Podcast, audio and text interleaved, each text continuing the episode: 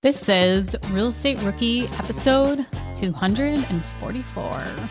If your partner is just bringing the capital, if all they're doing is bringing the capital, and you are doing literally everything else, you're sourcing the deal, you're managing the, the rehab, or doing the work yourself, managing the tenants long term, finding those tenants, maybe you deserve more than 50%. But it's all going to depend on how much work is going into that deal. My name is Ashley Kehr, and I am here with my co host, Tony Robinson. And welcome to the Real Estate Rookie Podcast, where every week, twice a week, we bring you the inspiration, motivation, and stories you need to hear to kickstart your investing journey. And I want to start today's episode by shouting out someone who loved us a five star review on Apple Podcasts. They go by the by the username Real Ah States, so I like the name. Uh, but they say thanks, thank you guys so much for the info and for the inspiration. This is definitely the best and most engaging slash addictive podcast that has helped change my mindset and my path towards financial freedom. So we appreciate you username Real Estates. And if you haven't yet left us an honest rating and review on Apple Podcasts or Spotify, please do. The more reviews we get, the more folks are able to help, and helping people is our goal. So, Ashley Kehr, I got to start by saying a very happy belated birthday to you. You you, uh, you turned another year older and wiser this uh, this past week, and I hope you enjoyed yourself. I know you were a little under the weather, but hopefully you still got to enjoy yourself a little bit. Yeah, I was. So I didn't really do much. Um, so I kind of saved my celebration for the weekend. Uh, we had a huge snowstorm hit Buffalo where uh, you know, 10 minutes from me, they got 80 inches. We were kind of lucky we didn't get quite that much, but there was the Bills game this weekend, which was supposed to be a home game, and it got pounded with snow, and there's just nowhere to put any of the snow to clear it out of the stadium or the parking lots for all the tailgaters. So I ended up uh, packing up my Wagoneer with seven people, and we drove out to Detroit Saturday, spent the night, and then Sunday went to the Bills game in Detroit where it was moved and that was a, a lot of fun. Um, the best part about it, I think, is we got club seats for thirty dollars each. When is that ever going to happen again? But yeah. it was it, so that was kind of considered my uh, birthday celebration, I guess. So that was fun, something spontaneous. And if you guys follow me on Instagram and listen to the podcast for a while, you know that my why is so that I can be spontaneous. And I got to take my uh, middle child to his first Bills game, so he loved it, and it was just a, a great experience overall. That's awesome. I'm glad you enjoyed yourself, and I'm glad you're feeling better. Thank you. And to Tony, happy anniversary. Your wedding anniversary you. was yesterday. Yeah. yeah. It's been it's been crazy. Sarah and I have been dating uh, for 14 years. We've been, we've been married for two, and it's just it's crazy to think like now, like literally almost half of my life we've been together. So it's it's been it's been a great journey together. So we're we're, we're grateful and we're excited for what's coming next. I saw on her Instagram story that so, for those of you that don't know, that want to do some digging one night when you can't sleep, Tony has a music video out on YouTube. and uh, so, he Sarah had told us before how she had gone and she would stand with Tony and pass out CDs. So, this already shows you how much of a hustler Tony was, even at a young age when he was a you know, a teenager, passing out his mixtapes, you know. And Sarah would go with him and she showed a story and saying that all those years or those years of passing out mixtapes mixtapes paid off because she finally has a sugar daddy and you know showed the video of the store of Tony taking her out shopping. So I just thought that was so awesome. So yeah, she she deserved every every minute of it. Hanging with me on my crazy ideas. Yeah. Well, today we are going to be going over four rookie reply questions. The first one is going to talk about your reserves and how do you actually track your reserves. Should you just keep them in one bank account? Should you have separate bank accounts? The next question is about investing um, in a BRRRR and estimating the rehab cost. So, how, especially if you're investing out of state, you can't even be physically in the property. How are people figuring out how much a rehab will cost before they put in their offer? Our next question is talking about structuring a deal with partners. Uh, Tony and I always love the partnership question. So um, we'll kind of go into what our thoughts are on partnership and putting 50% of the money from each partner into the deal. And then lastly, it's about that time. Everybody should be meeting with their CPAs to do their tax planning if you haven't already, and how to screen a CPA. So we go through some tactics and questions that you can actually ask somebody when you're trying to find a real estate specific uh, tax advisor. Remember when you had to pay to get a lead's phone number? It was like the dark ages until Deal Machine made skip tracing a thing of the past. Now, with your Deal Machine plan, you'll get unlimited access to phone numbers and contact information for no extra cost. That's right, get high quality, reliable information trusted by leading financial institutions, all fully compliant with the federal Do Not Call list. Explore over 150 data points, including age, gender, marital status, occupation, and a ton more. Trust me, this is the data you need for off market deals. With new filters, people flags, and color coded phone numbers, lead management just got a ton easier. Ready to step up your investing game? Sign up for a Deal Machine plan today and gain immediate access to this unlimited treasure trove of contact information and phone numbers. Just head to dealmachine.com/bp. Transform your lead generation and deal making strategies with Deal Machine. Sign up today and start exploring the unlimited possibilities at dealmachine.com/bp. Remember when you had to pay to get a lead's phone number? It was like the dark ages until Deal Machine made skip tracing a thing of the past. Now, with your Deal Machine plan, you'll get unlimited access to phone numbers and contact information for no extra cost. That's right, get high quality, reliable information trusted by leading financial institutions, all fully compliant with the federal Do Not Call list. Explore over 150 data points, including age, gender, marital status, occupation, and a ton more. Trust me, this is the data you need for off market deals. With new filters, people flags, and color coded phone numbers, lead management just got a ton easier. Ready to step up your investing game? Sign up for a Deal Machine plan today and gain immediate access to this unlimited treasure trove of contact information and phone numbers. Just head to dealmachine.com/bp. Transform your lead generation and deal making strategies with Deal Machine. Sign up today and start exploring the unlimited possibilities at dealmachine.com/bp. Are current interest rates making you depressed about cash flow? What if it didn't have to be that way? Rent to Retirement has 2.99% seller financing available on turnkey properties. You heard that right. That's a seller financed 2.99% interest rate where the average cash flow is over $900 per month. They also have options where you can put as low as 5% down on multiple investment properties with no PMI. Rent to Retirement is the nation's leading turnkey investment company that understands what it takes to be successful in today's dynamic real estate market. Their reputation speaks for itself with more five star reviews than any other company on the Bigger Pockets website. Rent to Retirement offers fully turnkey properties that are newly built or renovated, leased and managed, allowing you to invest with confidence in the markets that offer the best returns. To learn more, visit renttoretirement.com. That's rent, T-O, retirement.com. Or text REI to 33777. Again, text REI to 33777. Okay, Tony, our first question today comes from Cameron Burnett. In regards to organizing and separating finances from rental units, i.e., vacancy expenses, CapEx savings, and the money received from rent, do you guys recommend setting up a separate checking, saving account for those things, or what is the meth- best method you have found? Also, in regards to repairs, do you use a separate credit card? Is that what you use for day to day? Thanks. Okay, so the first thing I think of is it's going to be on what is going to work best for you. And I kind of put this in a personal finance perspective. If you have always been somebody that can easily save money, you're not racking up credit cards, you could have a lot of money in your bank account and you are not just going and spending it because you have it. Keep that money just in one checking account. There's no need to actually separate it.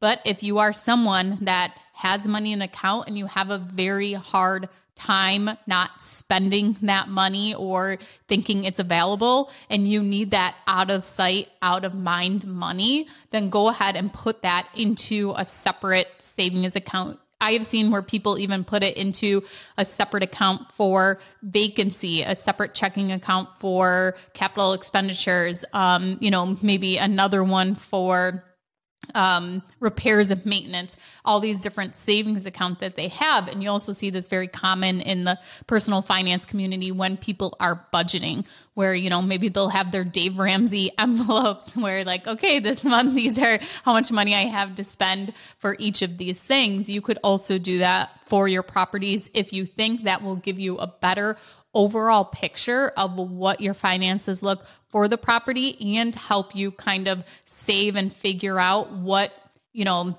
what you can take as cash flow for yourself by separating those things out.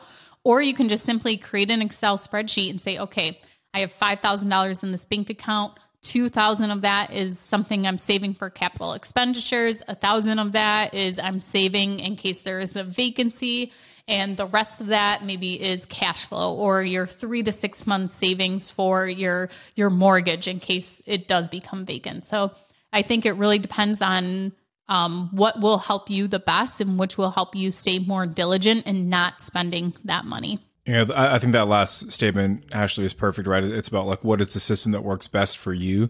And in in my personal finance life, uh, I don't do this as much anymore. When I was working my, my W 2 job, I had 24 separate checking accounts. So, like when I got paid, my direct deposit would get dispersed between all these different accounts. It was like my, my car payments, my mortgage, um, my insurance costs, my groceries, my clothing expense. Like I had a different checking account for every major spending category. And for me, that was an easy way for me to uh, budget my money without having to put too much thought into it.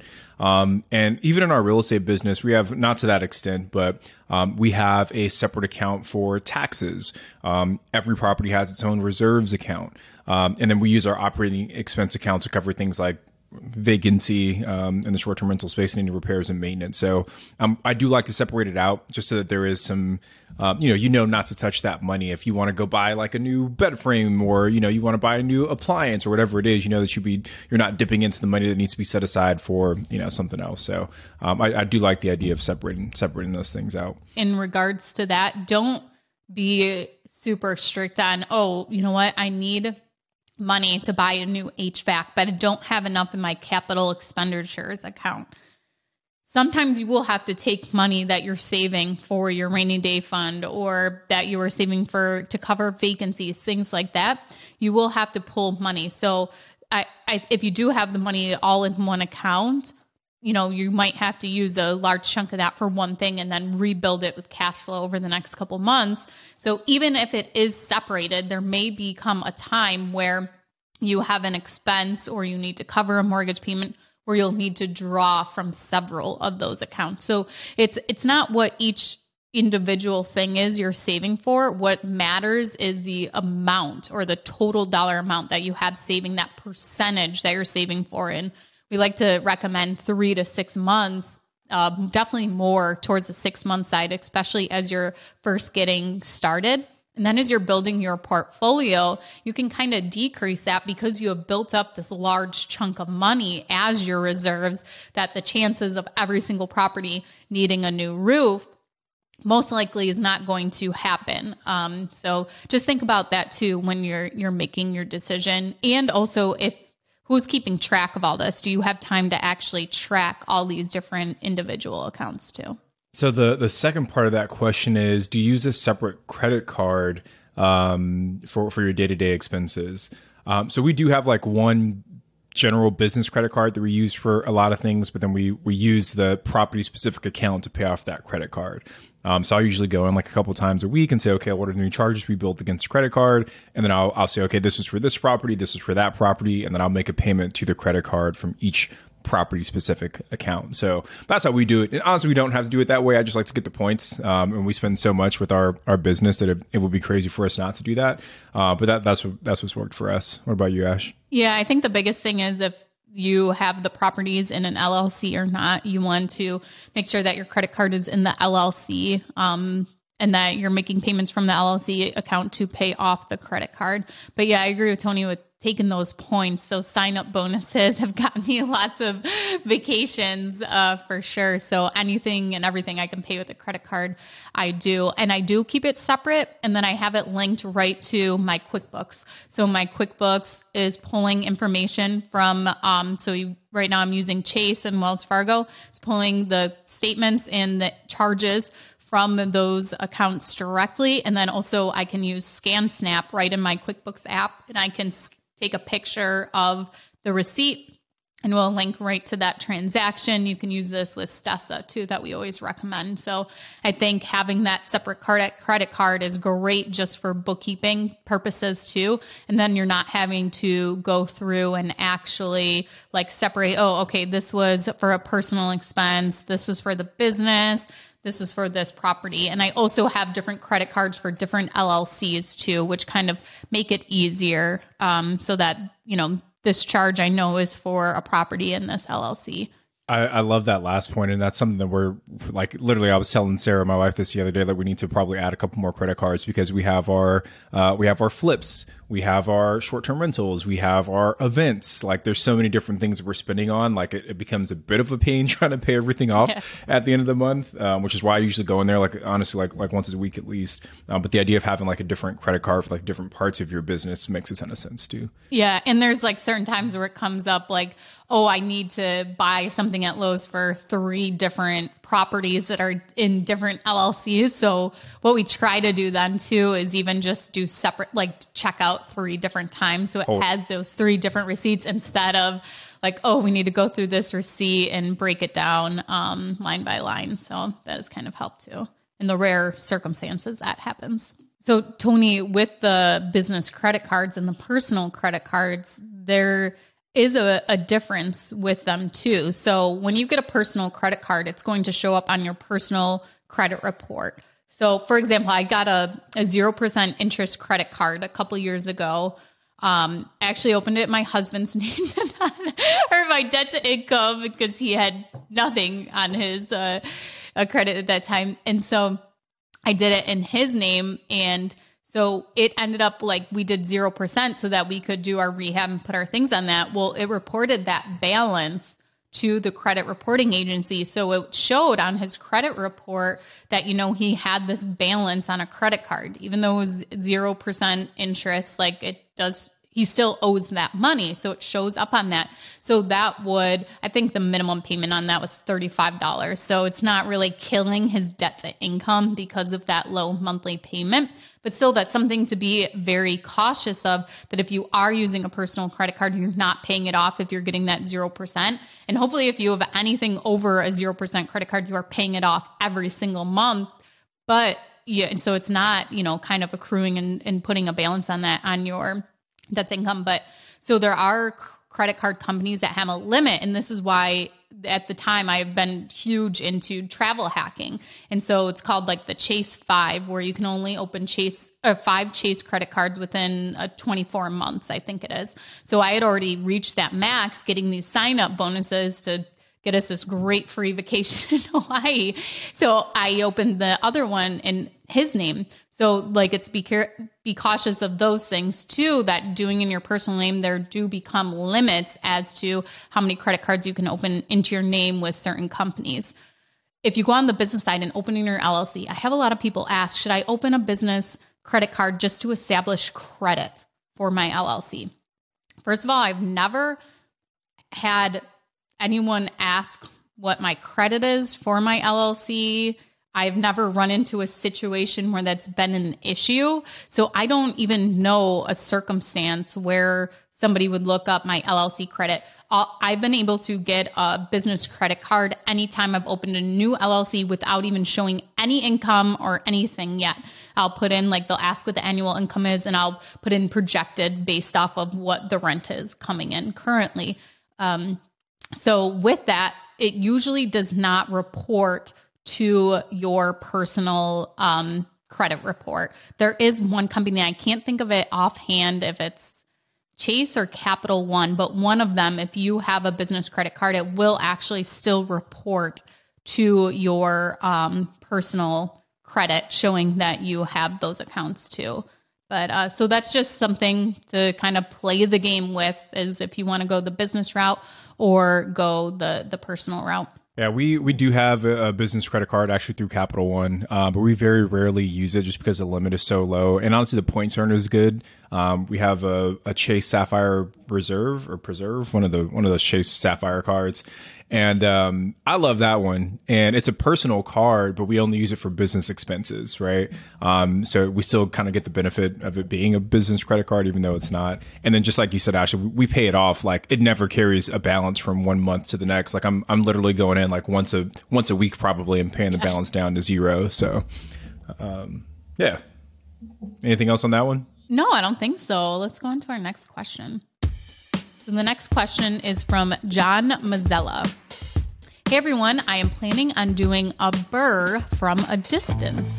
I'm going to use a realtor to find the property and provide the ARV with comps. Remember, the ARV is the after repair value. My concern is how can I estimate rehab costs to know how much to offer on a house? I don't think it makes sense to drag the contractor around with me all day while I look at properties I might not buy. I'm very comfortable running the numbers, but missing the piece of estimating the rehabs. Any and all suggestions welcome. Thank you. So, Tony, when you're looking at flips, how are you estimating the rehab? Yeah, so John, I mean, I can I can sympathize with your situation. So when I first started investing, I live in Southern California and I started investing in long term rentals in Louisiana. And just like you, I was targeting properties that needed rehab. And I was struggling with that same thing. Like, oh my God, like, how do I get, you know, how do I get these rehab estimates without me being there, without me knowing really what, what things cost? Um, so there's, there's a few things that I did. Okay. Um, first, I I found properties that represented what I wanted that property to look like after the rehab, right? So I found my own comps say, hey, once this, once this rehab is complete, here's kind of what I want it to look like. And I found a few uh, contractor uh, contacts through my mostly through my agent and through my my bank. And uh, I said, Hey, I'm looking at purchasing this property. Here are some photos of what I want it to look like post rehab. Can you give me a ballpark of what this might cost? So that was one way of like showing them, Hey, here are the before photos. Here are the after photos. I just need a ballpark on what that might cost me. The second thing I did was I asked them to give me, I said, Hey, for, for properties that are similar to this, for projects you've recently completed, what was the cost per square foot on those rehabs? Right. So now I have a ballpark number for this property, but with that cost per square foot, now I have something that I can apply to future projects as well. So if I find another uh, property and I know that it was whatever, how much per square foot, now I can go and apply that to this next property I'm looking at without needing to reach back out to that general contractor. And the third thing I did was I offered to pay them. I said, hey, here's one that I'm serious about. I'll pay you for your time if you just go and, and, and walk this and give me a bid. Now, honestly, um, I, I think I only ended up paying one of those contractors, but the majority of the properties I looked at, um, the contractor was willing to walk for free just because they wanted to work, right? Like they were willing to walk it just as part of their of as as part of their bidding process. Um, so those are three steps that I took, right? So showing the the photos of what I want the ARV to look like and asking for a ballpark, asking them for price per square foot on their on their previous jobs that were similar to mine, and then the third was offering to pay them for their time to actually go out there and, and walk it for me, give me a rehab estimate. Yeah, I think you're seeing this is you haven't even put in an offer yet. So when you put in your offer, even if you don't have somebody come in and you know estimate the rehab for you yet and you're not sure you can build in that inspection period, that due diligence period where you can go ahead and put it under contract and then you have the contractor walk through it. You can let them know I have this property under contract. My intent is to purchase it and go through with it. I just wanted to know that it makes sense. And then if the numbers don't make sense, you go back and renegotiate with the seller, showing them that you had somebody bid out the property. And Tony made a great point about paying somebody, offer them to pay them for their time to go and walk through the property. And this also gives you more of a time period. Like our the market is definitely shifting where you're not having to, you know, do purchases from, you know, the minute they become listed, you're not having to make an offer. You're there's more of a cushion period now so that you could, you know, have somebody walk through the property, but also if you do that build that in that inspection, that due diligence period into your contract, you'll have more time to kind of coordinate with the contractor to get them into the property. So you're planning to invest long distance. You're not going to be at the property to really look at it. And I think finding um, somebody local to go through the property is going to even just be an advantage of itself to even if you're having to pay them just so that you get an idea yourself of what the property is looking like instead of just relying on you know photos off of the MLS or maybe you even do have a great real estate agent who's taking video for you FaceTime you through the property um, the last thing that I would do is this will be time consuming, but if you want to keep investing in this market and if you want to, you know, get a safe and sound investment, you want to do your research and do your homework. So you can also reach out to contractors and ask them, what do you charge to install a toilet? What is your price per square foot to paint a property? What is your price per square foot to install flooring? and you can kind of build yourself out a template. And this is what James Dainard does. He gets prices from his contractors and he uses this template to do his estimate. And then that's how he creates his offer based on these estimates of what his contractors have been charging him. And since you this is your, you know, first property or even if it's only maybe your second or third property, you still may not have a great idea of what rehab cost, but you can go through and you can look up, go to Lowe's.com, HomeDepot.com, get an idea of, okay, this is the size of the kitchen. This is how much cabinets would cost for this. This is how much the price per square foot is for a decent uh, luxury vinyl plank flooring. And then you can kind of find out what it costs to install. I mean, even Lowe's and Home Depot, they do a ton of installation services where they're actually contracting with a lot of the local vendors to do their installs for them. So you can get an idea of how much that is just by going on their website or calling the pro service desk too at your local um, hardware store and asking them, you know, what is your current price right now to have carpet installed, have flooring installed, have cabinets installed anything like that too. And you can kind of get an idea. I mean, you can get real nitty gritty and watch a YouTube video of how to install a toilet. And you can see, okay, you need a wax ring, you need the toilet, you need the hose, you need all these things that you need. And then you can say, okay, I'm going to go on Lowe's and I'm going to link each of these items into an Excel spreadsheet and build out kind of your material list. Okay, you're going to do tile, you need the tile, you need the grout, you need the the mortar, you need the tile spacers, all these different things and then you have this going forward.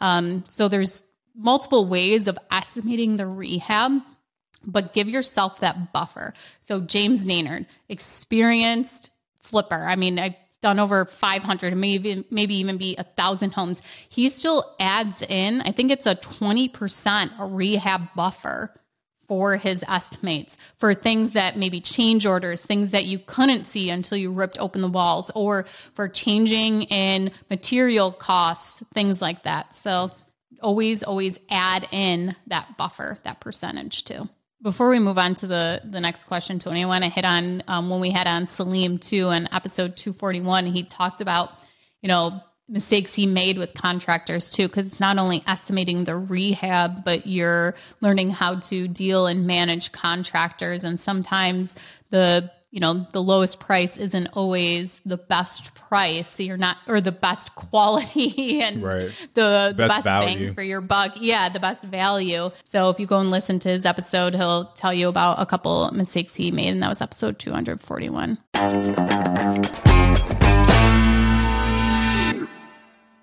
You're trying to close on your next rental, so why is your insurance company dragging its feet? With long lead times and never ending paper forms, it's no wonder it takes forever to finally get a policy. Modern investors deserve better. They deserve steadily.com. At steadily.com, you'll get fast, affordable landlord insurance available online 24 7 in just a few clicks. You can even get next day coverage, which takes just minutes, by the way, to obtain. And you can do it all from your phone. Steadily was founded by landlords who created insurance products tailored to the unique needs of this industry. It's their sole focus, and that's why landlords nationwide consistently rate them 4.8 out of 5 stars. So whether you've got a single family, short term, or multifamily portfolio, steadily.com Can secure the best coverage at the best price to protect your properties. Discover how Steadily can save you both time and money on your rental property insurance. Visit Steadily.com for a commitment free quote tailored to your needs today.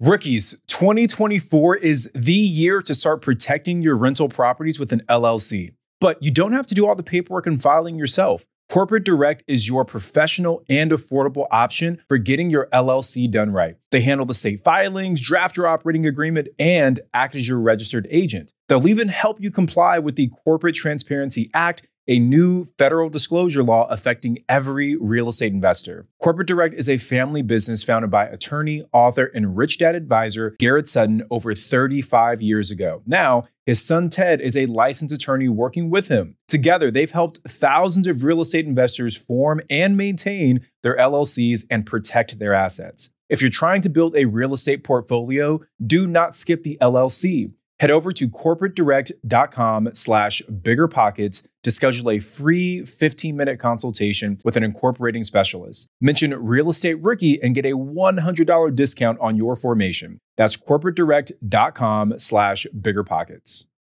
This show is sponsored by Airbnb. Did you know that a long time ago, before I ever started my real estate business, I turned one of my first primary residences into an Airbnb? And that's the extra income that I needed from Airbnb that gave me the confidence to go out and work for myself and eventually quit my nine to five job. And now I have dozens of Airbnbs all over the country. I've even partnered up with the old David Greene on a recent property in Scottsdale to take our portfolio to the next level. And of course, we host it on Airbnb. But you don't need to be a full time real estate investor to start on Airbnb. As a matter of fact, I was self managing 10 properties while working my nine to five job, so I know anybody can do it. Think about it this way you're looking for extra income and going on a vacation. Wouldn't it be great to rent out your space and let your property pay for itself while you're gone? I did this one time. I pitched my wife and my roommate because we were house hacking on the idea of renting out our home, and it paid for all of our expenses on a trip to Mexico City. So go and give it a try. It might just change your life, just like it did mine. And I really do mean that. Your home might be worth more than you think. Find out how much at airbnb.com/slash host.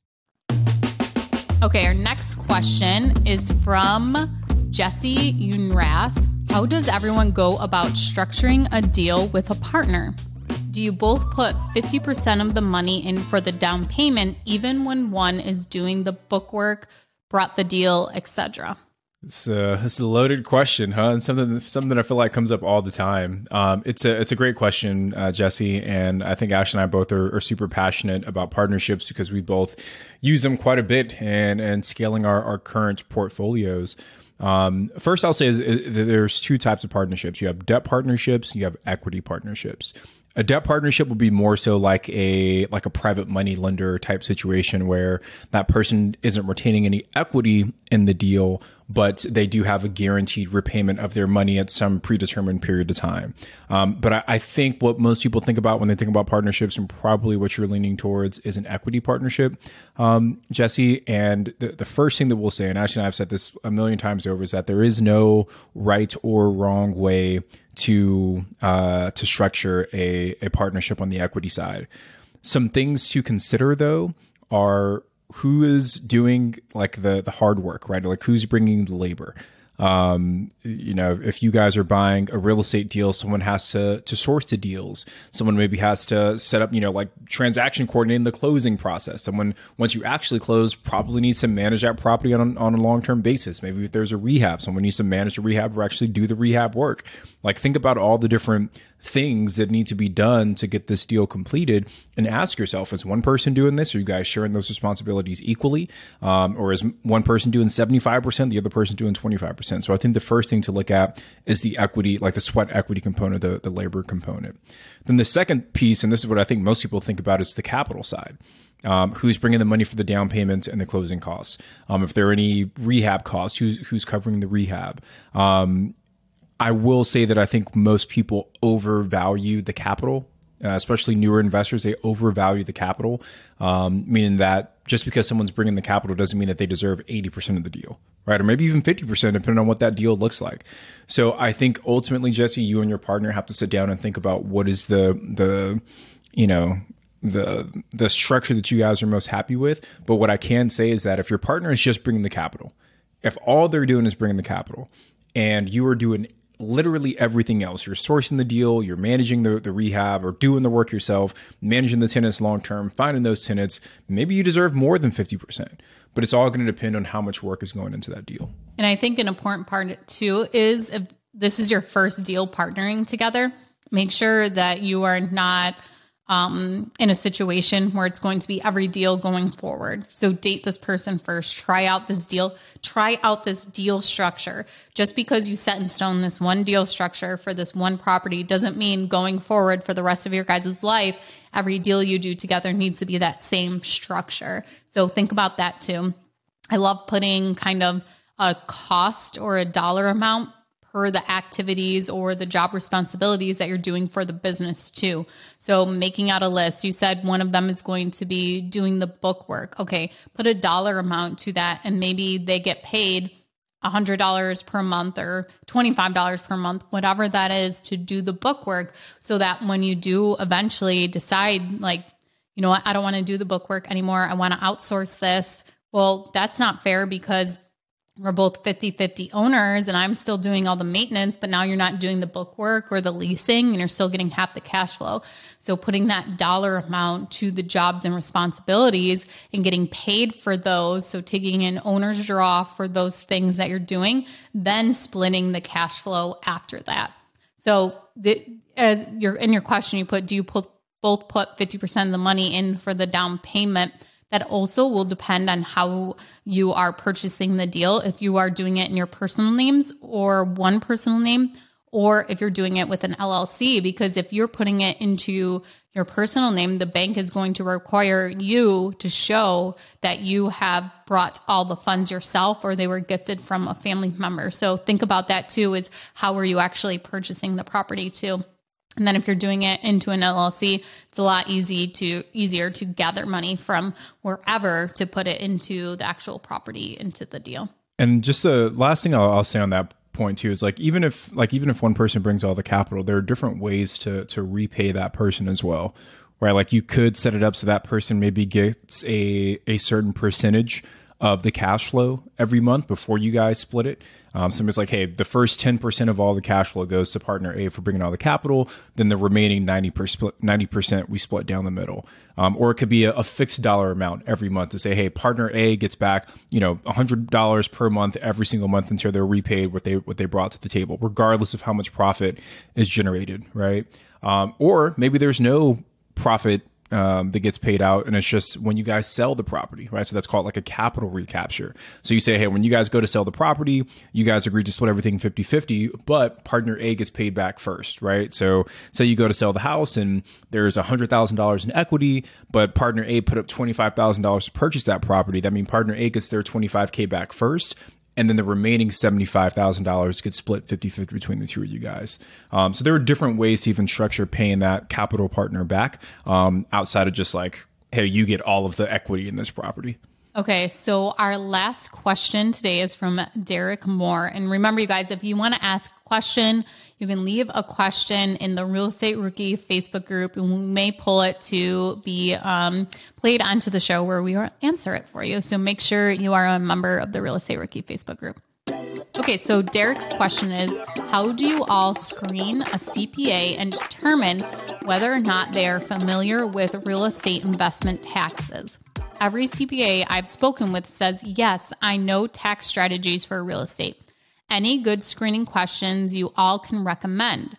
Anything I should be on the lookout as a red flag? Lastly, anyone in the Tampa, Florida area know of a good CPA? So, love for you guys to, if you're watching this on YouTube, to comment into the YouTube video in the comments below and let us know if you have a good recommendation of a CPA in Tampa. But I think the cool thing is, is that it's very easy to find a great CPA that can be virtual. They don't have to be in your location. There's really no need to have a CPA that is um, located in your market or near you. They just you just have to make sure they have a knowledge of your state tax prep.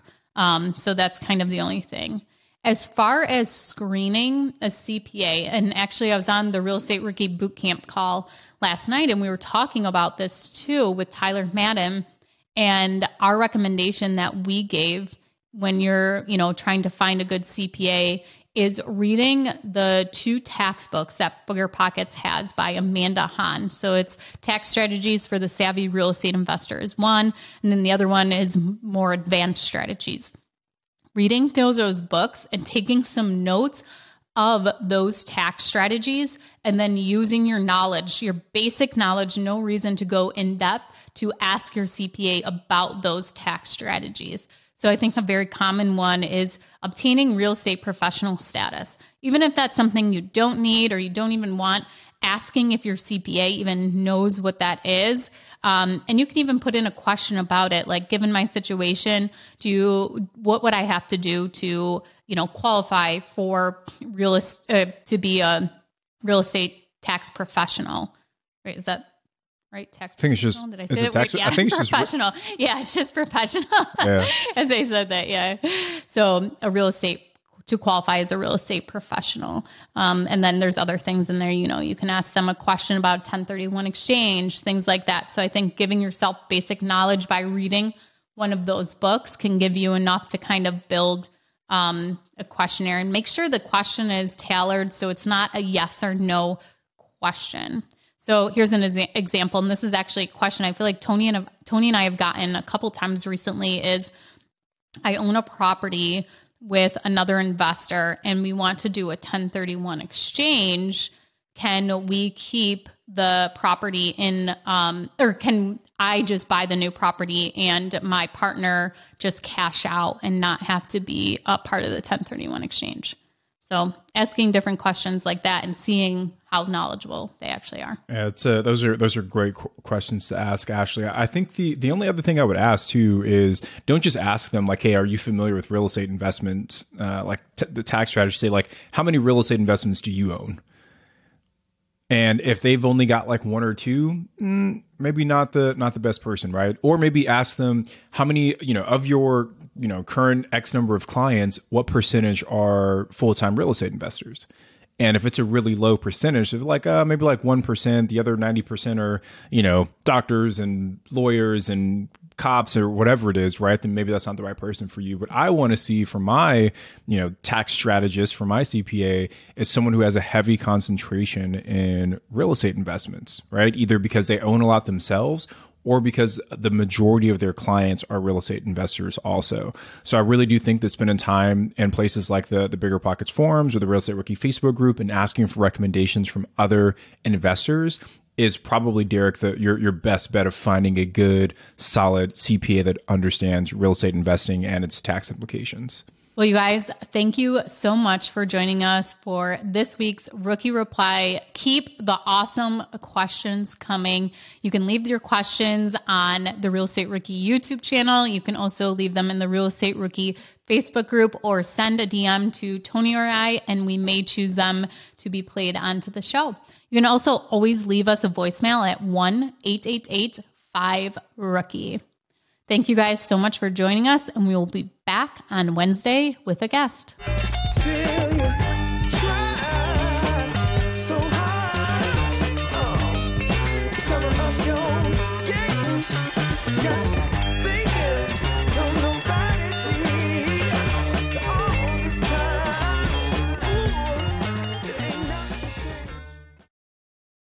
market is changing and finding your way can be tricky. Rates shift, headlines whirl, but your goal hasn't changed. You want financial freedom. And the best investors know it's not about timing the market, it's about time in the market. If you're ready to get into the real estate investing game or take your game to the next level, finding an investor friendly agent is your next step. With Bigger Pockets Agent Finder, you can find the right agent in minutes. Just head to biggerpockets.com slash deals enter a few details about what and where you want to buy, and boom, instantly match with an investor friendly agent who fits the bill. These local market experts can help you navigate the neighborhoods, analyze the numbers, and take action with confidence once and for all. There's free resources only available at biggerpockets.com slash deals. Get an agent, get the deal, and get closer to financial freedom at biggerpockets.com slash deals. That's biggerpockets.com slash deals to find your investor friendly agent today.